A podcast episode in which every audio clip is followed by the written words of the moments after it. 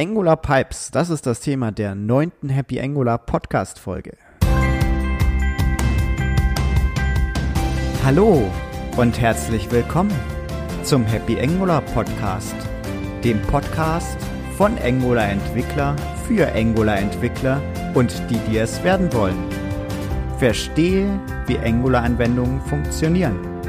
Erhalte spannende Einblicke und bewährte Praxiserfahrung. Mein Name ist Sebastian Dorn.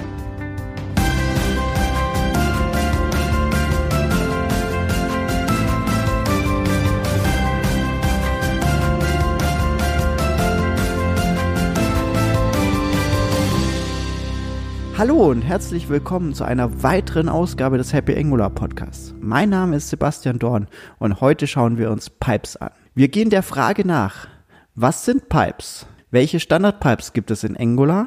Wie kann ich diese Pipes anwenden und in welchen Kontexten machen Pipes Sinn? Wie kann ich eigene Pipes definieren? Und was ist der Unterschied zwischen Impur und Pur Pipes?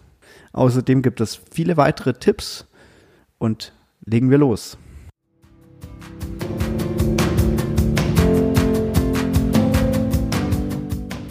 Pipes sind eine Möglichkeit, Rohdaten vor der Ausgabe an den Benutzer nochmals zu formatieren. Es gibt einige Standardpipes in Angular, die es uns erlauben, häufig wiederkehrende Aktionen einfach direkt durchzuführen, ohne eigene Pipes zu schreiben. Das ist zum Beispiel die Datepipe zum Formatieren eines Datums in ein gewünschtes Format, bevor es der Benutzer sieht. Oder auch die Decimal Pipe, um eine bestimmte Anzahl an Nachkommastellen darzustellen und auch ein gewünschtes Trennzeichen zwischen den, zwischen den Tausender und normalen Vorkommastellen, aber auch zwischen den Vor- und Nachkommastellen. Darüber hinaus gibt es die Uppercase Pipe oder die Lowercase Pipe, die einen String in kompletten Großbuchstaben oder Kleinbuchstaben umwandelt. Wie können wir jetzt Pipes anwenden? Pipes können wir in in String Interpolation verwenden, also in zwei geschweiften Klammern, dass wir einfach mit dem Pipe-Symbol, das ist ein gerader Strich nach unten, dann einfach den Namen der Pipe dran setzen und dann wird das auf den String davor oder auf die Variable davor angewendet. Wir können es auch in Property Binding verwenden, also wenn die äh, Property ins äh, eckigen Klammern gepackt ist, ist gleich und dann den Variablennamen und dort auch einfach wieder den Pipe-Symbol und dann den Namen der Pipe. Dazu auch einfach in die Show Notes schauen. Die findet ihr unter Happy Angular slash P9 für die neunte Happy Angular Podcast Folge. Pipes können wir nicht in Event Binding oder in Two-Way Binding verwenden. Wir können diese aber parametrisieren, die Pipes. Das ist ganz einfach, indem wir nach dem Pipe-Namen einfach mit Doppelpunkt können wir dann die einzelnen Parameter aufgeben.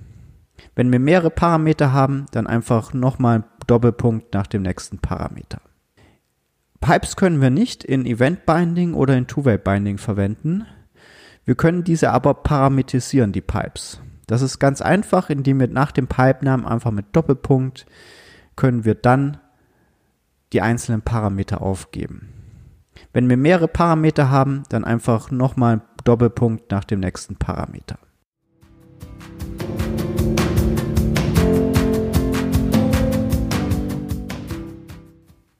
Schauen wir uns jetzt erst nochmal an, wie ist so eine Pipe aufgebaut und wie können wir eigene Pipes erstellen. Mithilfe der Angular CLI können wir unsere eigene Pipe erstellen. Dazu einfach in das Terminal ng-generate pipe und dann den Namen der Pipe, die wir erstellen wollen, eingeben.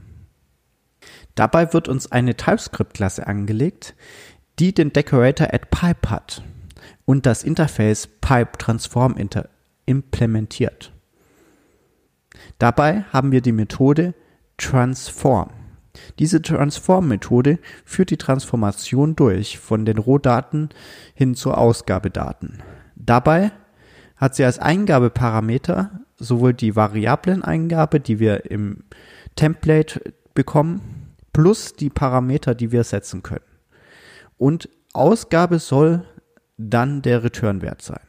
Da können wir jetzt eigene Pipes erstellen, wie zum Beispiel, dass wir irgendwelche Daten nochmal transformieren, die vielleicht nochmal fachlich in eine bestimmte Form dargestellt werden sollen.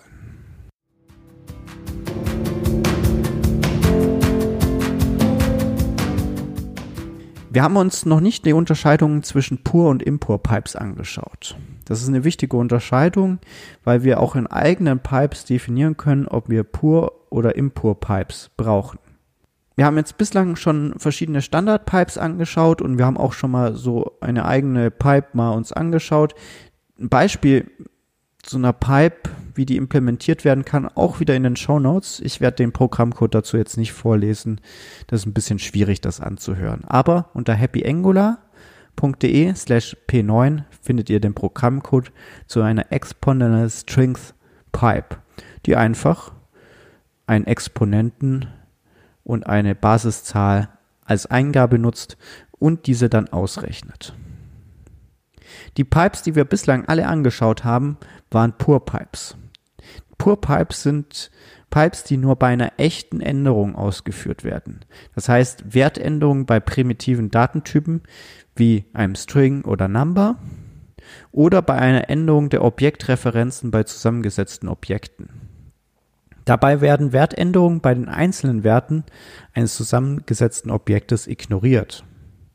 Dieses Vorgehen ist einerseits sehr schnell, aber auch restriktiv und kann gegebenenfalls in manchen Situationen, wo wir auch bei zusammengesetzten Objekten Wertänderungen überprüfen wollen, dazu führen, dass gewisse Sachen nicht ausgeführt werden und gegebenenfalls inkonsistente Daten dargestellt werden. Dafür gibt es auch die Impur-Pipes, die führen die Pipe dann nicht bei jeder echten Änderung aus, sondern bei jedem Change Detection Lauf.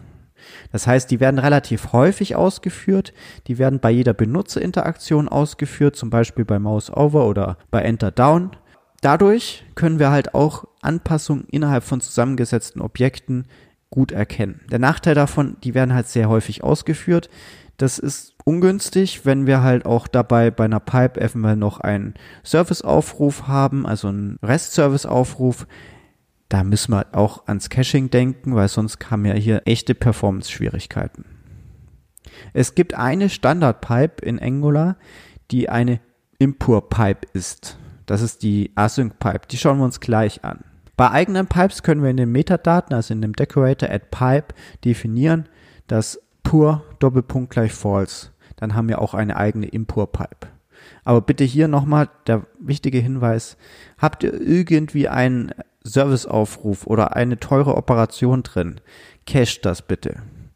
Diese Operationen werden euch sonst die Anwendung ziemlich lahmlegen.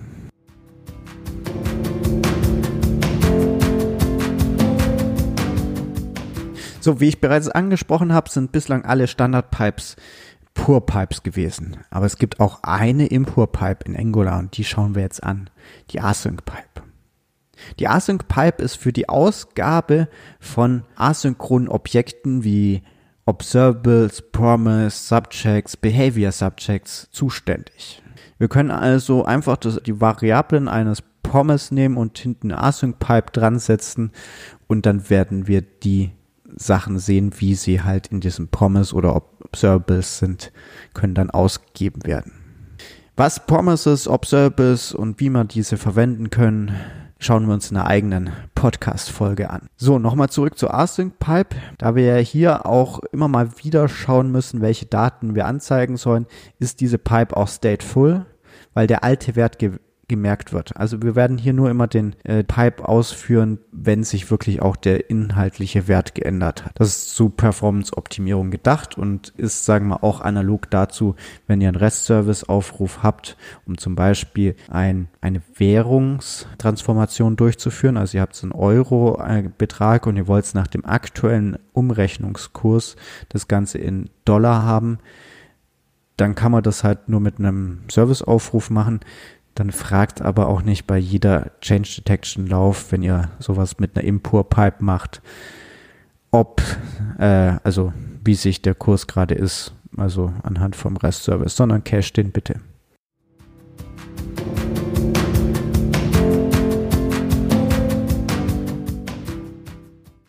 Wir haben noch ein paar Tipps. Also die eine Tipp erstmal bei eigenen Impur Pipes auf die Performance-Ausführungen achten weil die sehr häufig ausgeführt werden. Aber das habe ich jetzt schon häufiger gesagt, da will ich jetzt auch nicht mehr weiter drauf, ähm, weiter drauf eingehen. Wir haben einen zweiten Tipp noch. Wenn wir sagen, wir eine Variable ausgeben wollen mit Hilfe von String Interpolation, kann es manchmal sein, dass wir Object-Object in eckigen Klammern bekommen. Wenn wir das mal zum Debuggen verwenden wollen, dann einfach hinter den Variablen das Pipe-Symbol und dann JSON schreiben. Da können wir die JSON-Pipe nutzen, die transformiert uns ein JavaScript-Objekt in lesbares JSON. Und dadurch bekommen wir nicht nur die Ausgabe Object Object, sondern den tatsächlichen Inhalt dieses Objekts. Also falls ihr mal so debuggen wollt, einfach JSON-Pipe dran setzen. So, wir haben auch gelernt, dass Pipes an sich nicht für Two-Way-Binding ist und auch eigentlich nicht für Formulare, muss man auch sagen, nicht geeignet sind. Also das ist eigentlich dafür da, ähm, Daten, die in einem Backend sind oder in unserem Service stecken, einfach für den Benutzer zu formatieren, aber nicht zu verändern. So, also wir haben jetzt eigentlich da auch nur immer die, ähm, die Struktur, wir haben die Rohdaten und die transformieren die formatierten Daten und geben das an den Benutzer aus. Wir haben aber jetzt hier nicht die Variante zwischen formatierten Daten zu Rohdaten. Wir können natürlich auch eine weitere zusätzliche Methode schreiben, die uns die formatierten Daten, also wenn der Benutzer Änderungen durchführt in einem Formularfeld, die zu parsen und ihn wieder in Rohdaten umzuwandeln. Das können wir machen. Two-Way-Binding funktioniert nicht direkt in ähm, Pipes, aber wir können das dennoch irgendwie hinkriegen. Und wie das genau aussieht, das am besten einfach in den Shownotes nachschauen. Wir haben da ein Beispiel für euch, wie ihr eine Pipe dafür verwendet, sowohl die Formatierung zu machen, als auch die Rückrichtung. Das heißt, von den formatierten Daten zu den Rohdaten zu gelangen. So viel dazu zu den Pipes. Und ich wünsche euch eine schöne Woche und viel Spaß beim Programmieren mit Angular. Bis bald, euer Sebastian. Du hast wertvolle Erkenntnisse gewonnen und möchtest dein Wissen am angesprochenen Programmcode vertiefen? Dann besuche happyangular.de slash podcast. Dort findest du neben dem Programmcode auch die angesprochenen Links und Dokumente. Dir hat der Happy Angular Podcast gefallen? Dann gib deine ehrliche Bewertung in iTunes ab. Mit einer Bewertung hilfst du mir weitere Hörer zu gewinnen und somit auch dein Netzwerk zu erweitern. Eine Anleitung dazu findest du unter happyangular.de